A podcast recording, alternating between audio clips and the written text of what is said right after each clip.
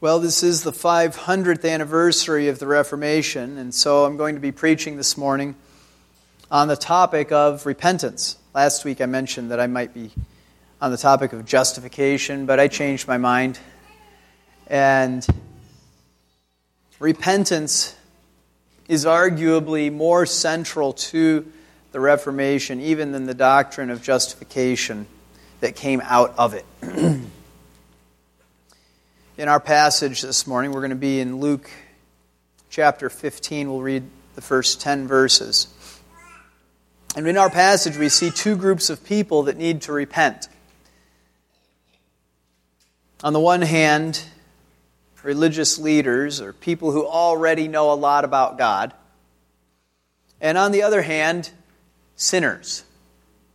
Okay, you, you've got both of these groups represented, and both of them are presented to us as needing to repent, and yet in very different, different ways.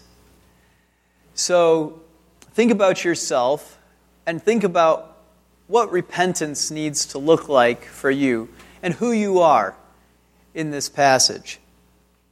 Please stand for the reading of God's Word. Again, Luke chapter 15, verses 1 through 10.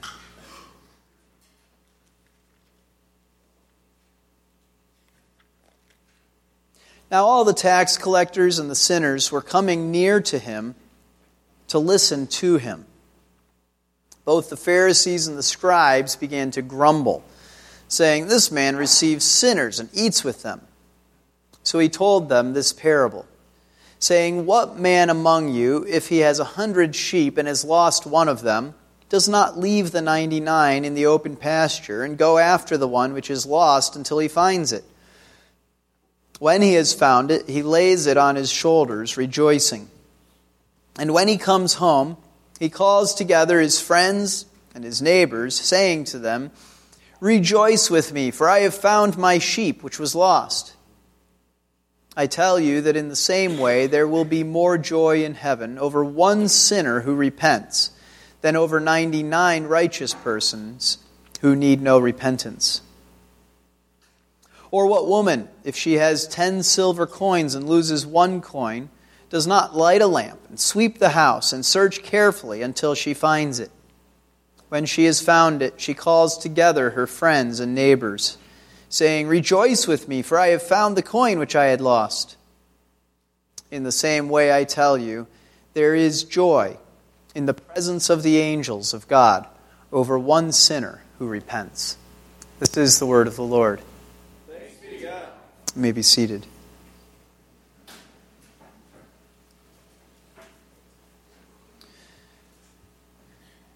Martin Luther was concerned about repentance,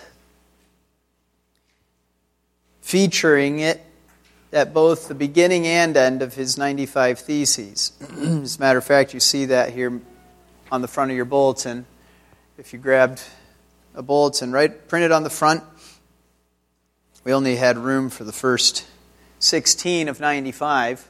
But this gives you an idea. It really, the 95 aren't going to take up that much space, right? If 16 of them fit on a half sheet like this, nicely formatted and printed in a font that takes up more space than it needs to, right? but what does he start with? He starts with when our Lord and Master Jesus Christ said, Repent, he willed the entire life of believers to be one of repentance. Notice that word believers. The entire life of believers to be one of repentance. Well, I'm not preaching on Martin Luther's 95 Theses, but I want to connect this historically to what we as a church call ourselves. We call ourselves Reformed, right? And really, if you think about the word reform or reformation, what you realize is that there is a close connection between that word and repentance or repent. And it's not just re at the front of it, right? I mean, they both start with re, yes. But, but the similarity doesn't end there. There's, there's a connection between repentance and reformation. Because you cannot reform anything without repenting of what it was. Right? If you think about reforming a, a, a, piece of clay that you've made into something, right? If you if you roll out the clay and you do you guys ever make these um, these uh, do this in school where you have to make the snake of clay real skinny and then you have to wrap it over and over on itself and try to keep it all perfectly. And at the end you have this nice clay i don't know cup or bowl or whatever. And you get done with all of that work and you decide that you are going to reform it. If you're going to reform it you're going to be done with its previous form, aren't you? You have to repent of its previous form in order to reform it. And so that's why repentance and reformation go together. there is there is no way truly to reform. If you, if you take an organization and an organization decides that it's on the wrong track and it's going to go through a reformation of its it, take uber for example right? Uber has been in the news for all kinds of negative stuff in the last three six months.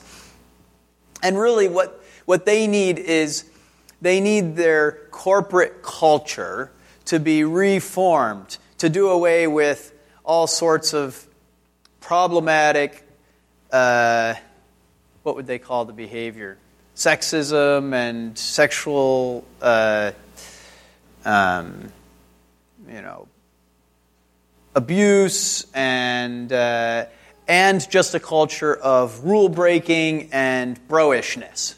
Okay, so that's if you read the if you read the news and you read about Uber, that's what they'll say. But if, if, if Uber is going to have a reformation of its corporate character,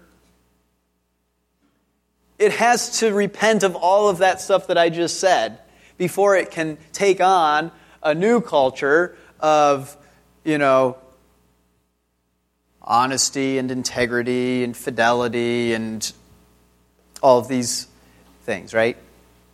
There is really no reformation of anything. If you're going to reform your eating habits, the only way you can reform your eating habits is if you have decided that all of the sugar that you're eating is worth repenting of. Right?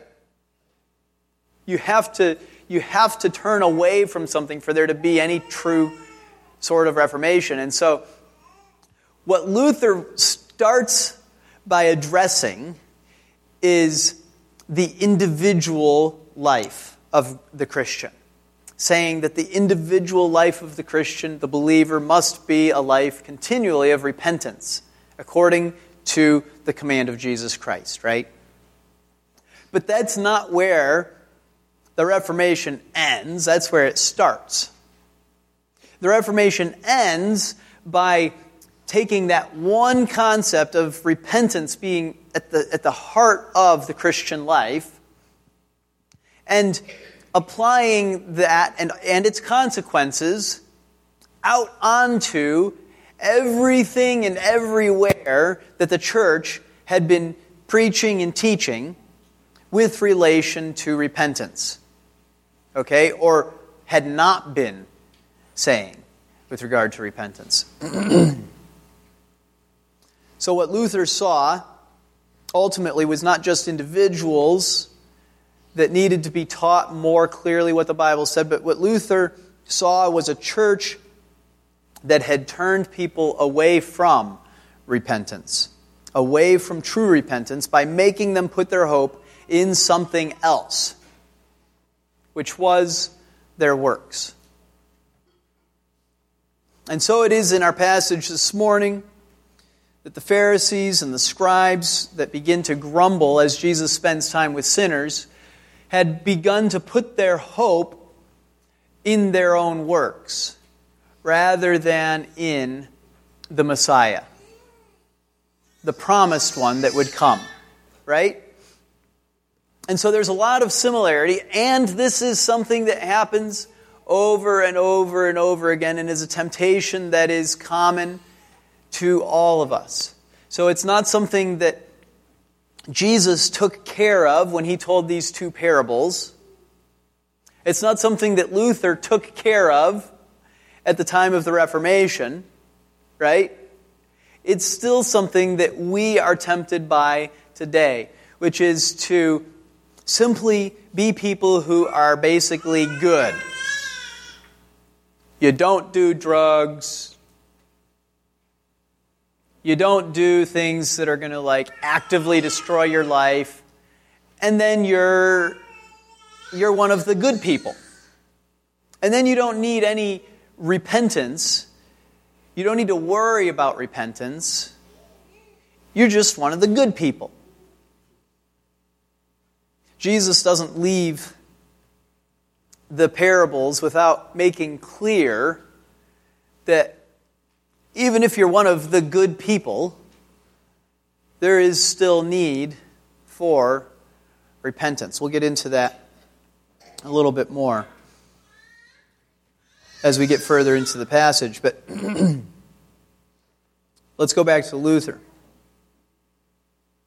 The Roman Catholic Church, the teaching is best understood by the men I've talked to who said, I don't believe, these are people who grew up Roman Catholic and had left the church, claimed no faith, well, I, I, claimed, had no claim to righteousness, let's, let's put it that way. These were, these were men who would, who would call themselves the sinners, okay?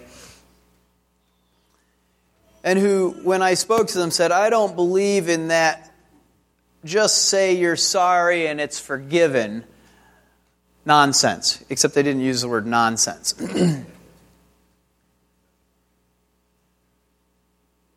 just say it's sorry and it's forgiven nonsense. Now, that's not something that the Roman Catholic Church taught them, okay? Because the Roman Catholic Church doesn't have a just say it's sorry and it's forgiven kind of doctrine. The Roman Catholic Church has a uh, go to Mass, go to confession, fulfill the requirements that are given to you at confession, and then maybe you're close to being forgiven. But you also might need to spend some time suffering in purgatory before you're actually forgiven. And then, if you don't want to do that, there's a way out of that. If you really, truly want to be forgiven, you can get yourself an indulgence. And this is what really, uh, what would you say, flipped Luther's lid. It made him blow up. It's what caused the Reformation ultimately. Nothing, I don't think anything besides indulgences would have been far enough, would have been big enough for Luther to really go big like he did. What were indulgences? It was a promise on the part of the church that you could be forgiven if you just did this one thing. And at the time, the one thing was buying an indulgence. It, all you had to do was give the church money so that they could keep building their cathedrals, keep painting the Sistine Chapel. And if you did that, if you gave them money, if you gave money towards that building project, then they would give you a guarantee that you would be forgiven and that you wouldn't have to spend time in purgatory. As a financial exchange, you could buy your forgiveness. That's wicked. Okay? It's a wicked, evil doctrine from hell. And that's why Luther just finally had had enough. Because Luther was a pastor. Among other things, his responsibility was for the souls of people that he taught and preached to and explained the word to. And so he saw that people were putting their hope in these pieces of paper that they had bought that said they were forgiven. And he thought to himself, this is crazy. This is not what the Bible says. This is not what Jesus teaches. There is no hope for these people. They need to repent.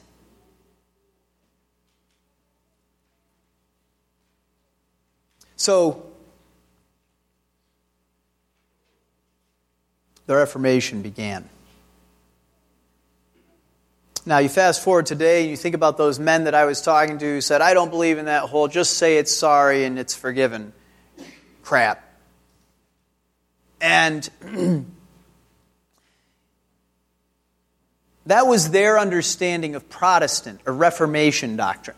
Okay, so they had grown up Roman Catholic and they'd, they'd been taught that they were sinners. They had heard that they were wicked. They had believed that because they saw themselves. They realized what they did and then they saw their own heart and what it was like and the things that they wanted. And they thought, that's wicked.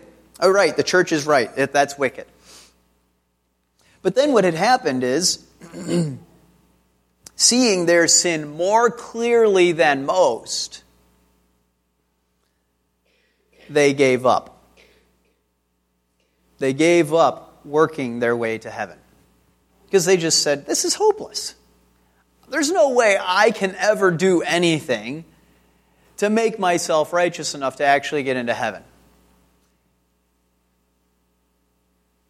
And so, with these men, these are the kind of men who wouldn't have bothered buying an indulgence because they would have said, There's no way that's going to work. You get what I'm saying? They're not going to bother. And, and, by the way, indulgences are still a thing in the Roman Catholic Church. Generally, they're not for sale, but there are certain things that you can do. If you, uh, what was it in the year 2000? Uh, I think if you went on, um, what's it called? Pilgrimage, yeah. If you went on pilgrimage to one of the holy sites, I think that was in the year 2000, they said that you could get a, an indulgence. well, these men that I was talking to weren't going to bother going on pilgrimage. That wouldn't have done anything for them, and they knew it. So these men are caught, caught halfway between Protestant Reformation teaching and Roman Catholic teaching. Okay? The, and without any hope. And the reason is because they see enough to act to, to correctly reject the idea that they can work their way to heaven. But then they've never been truly taught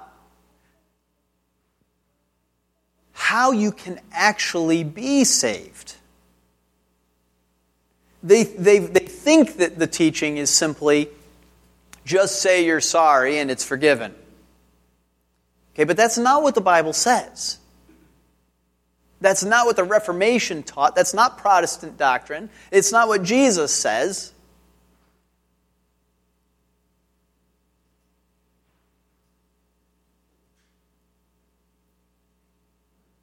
If you think about our passage and the celebrating that happens when the one is found, the one sheep, the one coin, the angels celebrate you're not going to have that kind of celebration over somebody going, Yeah, I'm sorry.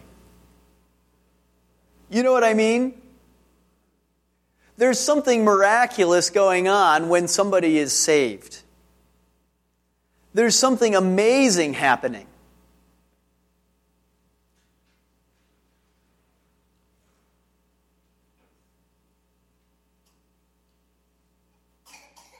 Christian doctrine.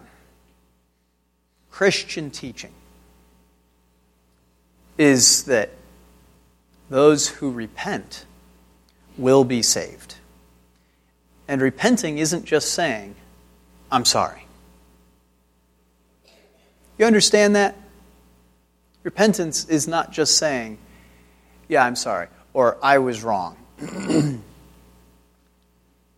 there's more to repentance than that, which is not to say that repentance is a great work that you accomplish, okay? And this, this can get confusing. It can, it, we, we, can, we can even, in our attempt to work our way to heaven, make repentance into a work. All right? You can begin to treat repentance as a work inappropriately.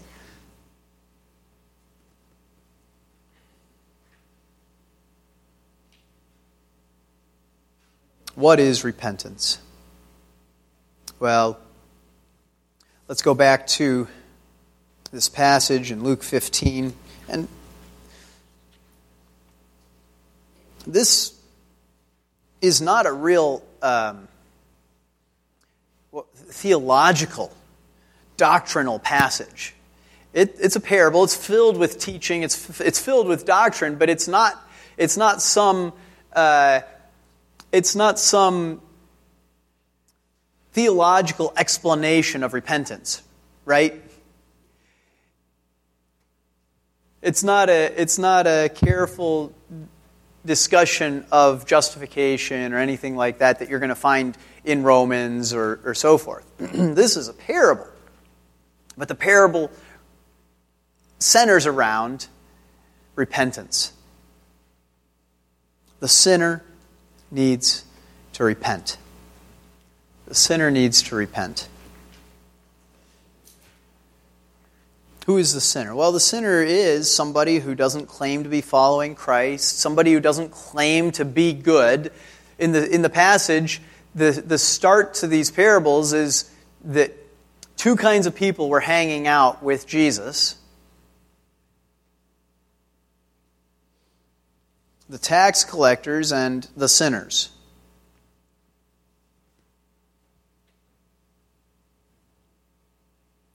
Now let's be clear most sinners are not interested in hanging around Jesus. Right? So when we read that this happened, we've got to keep it we've got to keep a straight understanding in our mind. there is an attraction to the words of Jesus, to his life, to his ministry. There were great crowds that gathered around him. Okay? But most of the crowds were made up of the believers, the Jews, who already were working on their faith. Okay? Even if they hadn't put their faith in their works, these were people who had been taught the Word of God, who, had, who followed it for the most part, who, who made up these crowds. And yet, you also have this group that are called the sinners that are there. Most of that group isn't interested in hanging around Jesus. There is something unique about Zacchaeus. Remember, Zacchaeus was one of the tax collectors? And he just was curious. He just wanted to know. He wanted to see this Jesus guy and find out what was going on. And how many tax collectors were there? Lots and lots of tax collectors, okay? And some of them were Jesus' disciples in the end. Matthew, the apostle, was a tax collector. Zacchaeus, a tax collector. But what you don't have is you don't have this, this uh, description in the New Testament about how all of the prostitutes and all of the tax collectors were hanging around Jesus and, and came to faith and, and became his disciples. Right? There's something unique about Zacchaeus that Zacchaeus wanted to see Jesus. And that word spread, it spread through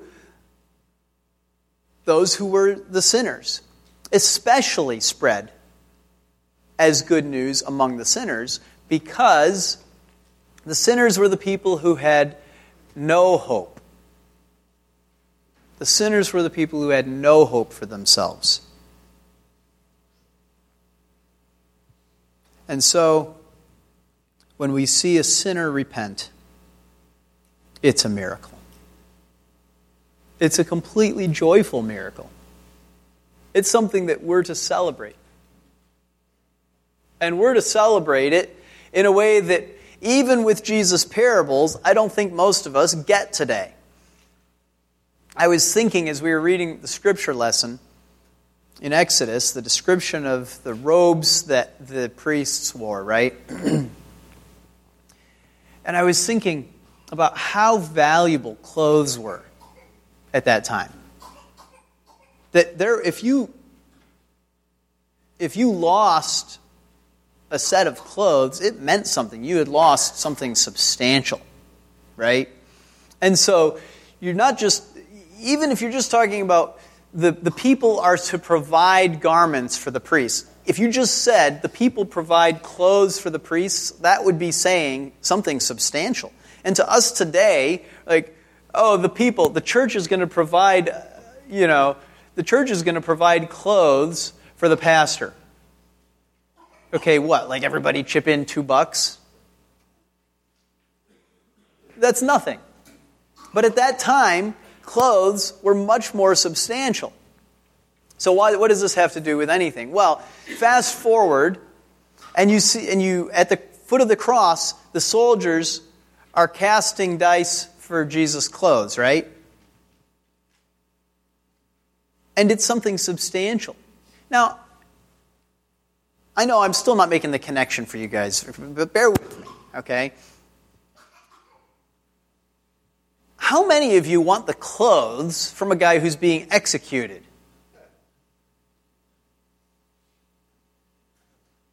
No hands are up. Why? Well, because it's not valuable, right? We, we have so many clothes today, we don't have any idea what to do with them. We have so many clothes that we give them away so just so that we can have them out of our house so we can have more room. Right? This is the value of clothes to us today. So our our understanding of a lot of things that happen in the Bible is totally skewed by how much the value has changed of clothes, right? Well, look at now at this passage and the same thing has happened where you've got a hundred sheep, right? And 99 of them are there and one is gone missing.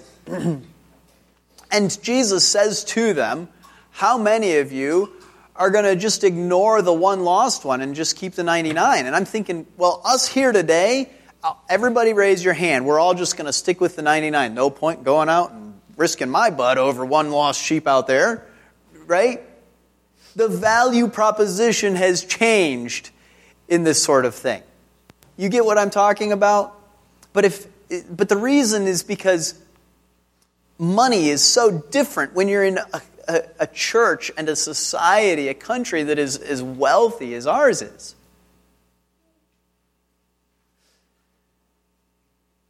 And so risk is totally different, right?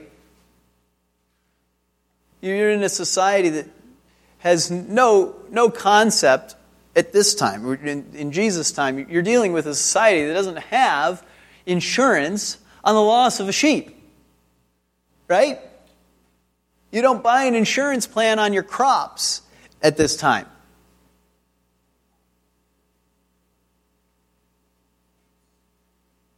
The value of the sheep is substantial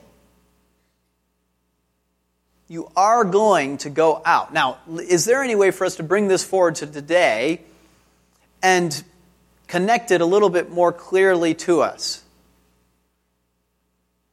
I don't know. I, it, it's clearly these are financial these are financial stories, right? Okay, so if you're gonna do it, you've got to make it something that is really of value to you.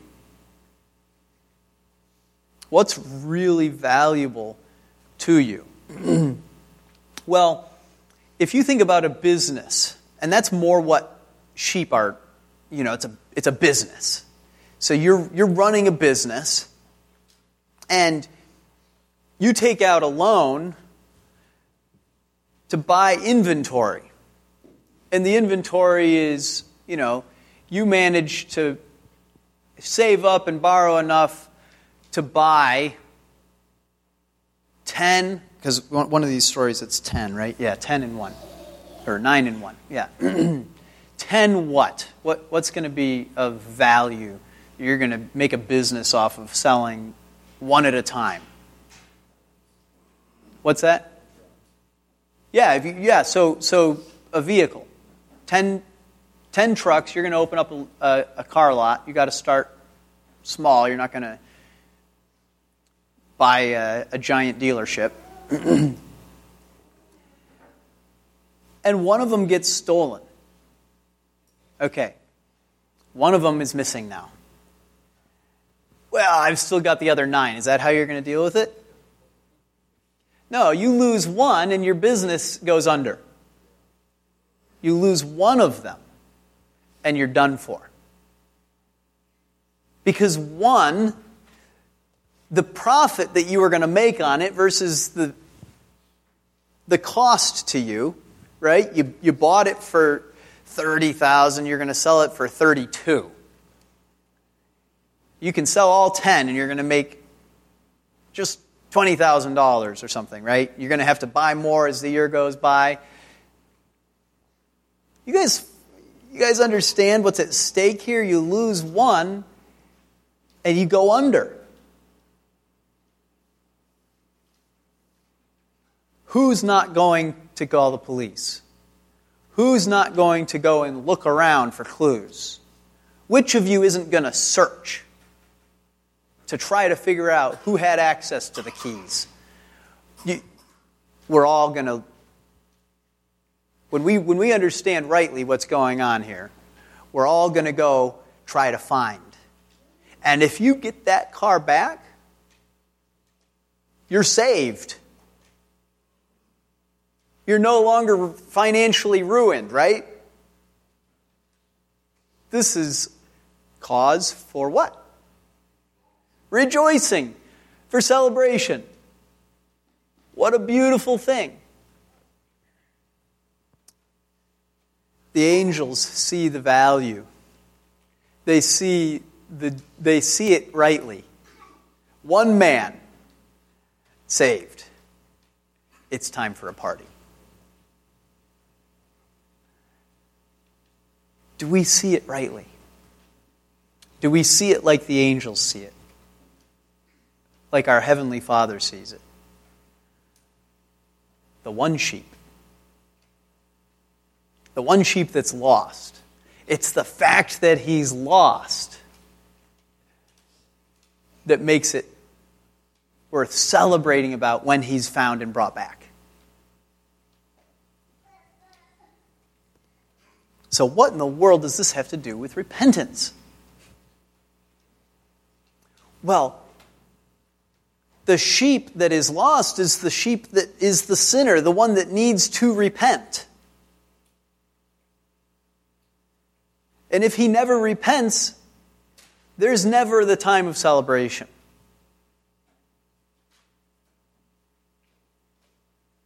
It's not like, oh, well, we found him and he was dead, but at least he died a quick and painless death falling off the cliff. No. There's no celebrating, there's no celebration.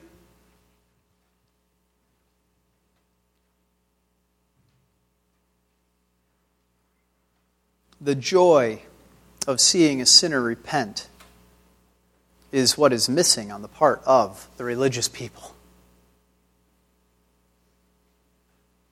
The desire to see them repent. Because the desire has to be there before you can have rejoicing when it happens. They don't even want to see those people repent. And why? Why do religious people not want to see sinners repent? Well, because number one, you don't want to go out and do the work of wandering around in the mountains trying to find them. You don't want to get cut up by brambles, and you don't want to. There's all sorts of hassle that comes with saving the one, right? But number two, because we don't have, we don't put any value on them. What we actually want is to add a bunch of clean people who don't need to repent. Because clean, clean people don't smell and don't cause problems.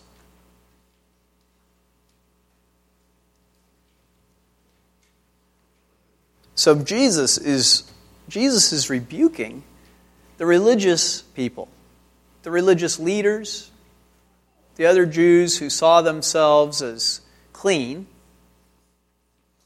And he's saying, You value a sheep, a truck, one of your bank accounts, more than you value this man made in God's image.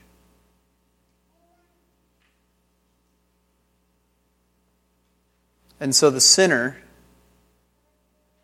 and the religious leader both are skewered through by this parable, aren't they? Sinner, why are you out there instead of repenting? Repent and be a part of the flock of Jesus Christ. And we'll celebrate with you. Religious person who thinks highly of yourself. It's time for you to care about your fellow sheep and whether they repent.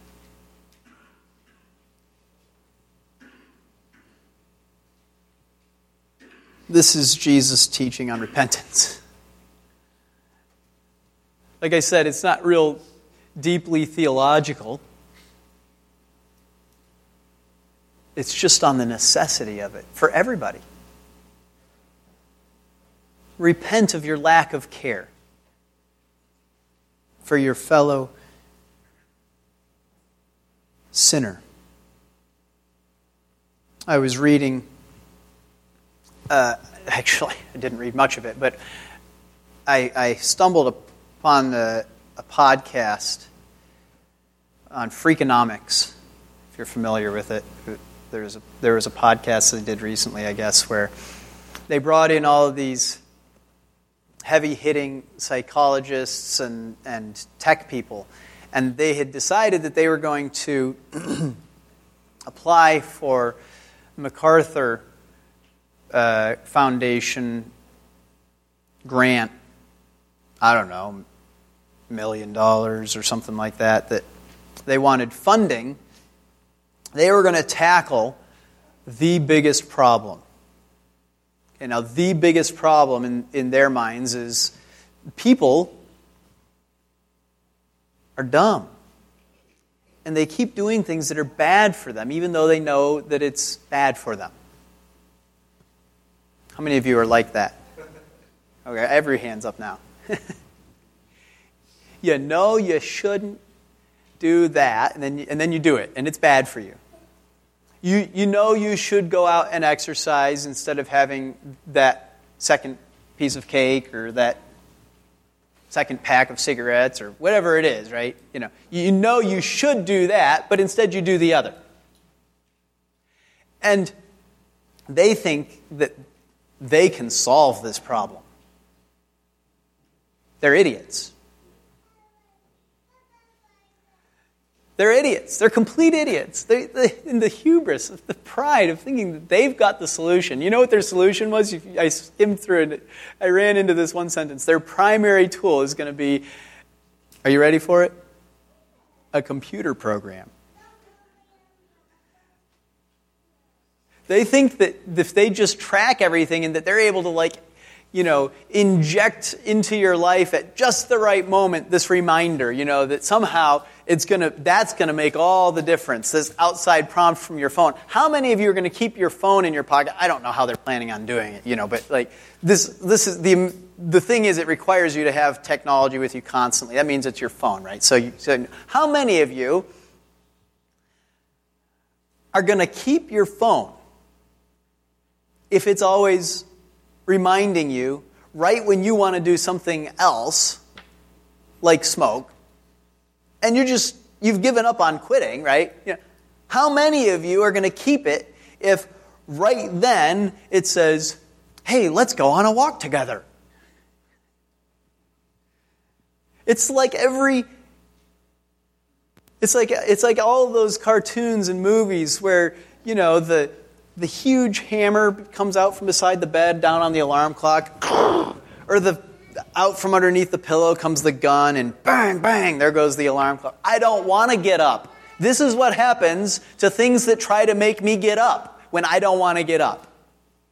This is the way we are, right? Now, are you, now, repentance is turning away from doing what your flesh desires and turning to God, right?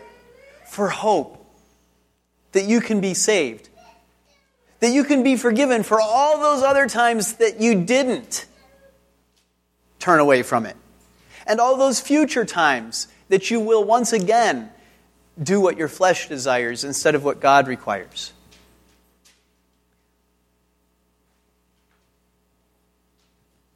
It's not just saying, I'm sorry and everything's taken care of. It's saying, I turn away from the idiotic hope that I can make myself good, whether that is by hypnosis or whether that's by reading enough psychology or, or whether that's by taking the right kind of drugs or whether that's by getting the right group of people in charge of creating this technology that's going to change the world. Okay, you're not going to do it. You're not going to be able to, you, there's no money that you can pay to make yourself forgiven, to make yourself good.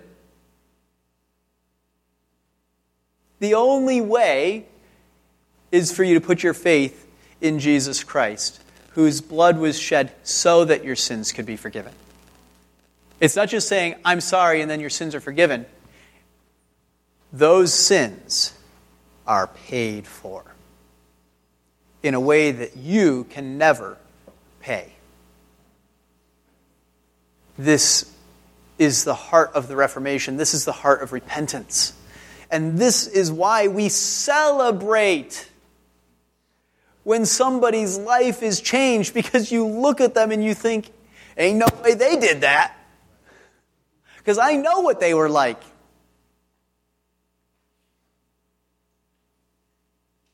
God is at work, bringing his people to repentance. Let's celebrate repentance. Let's pray.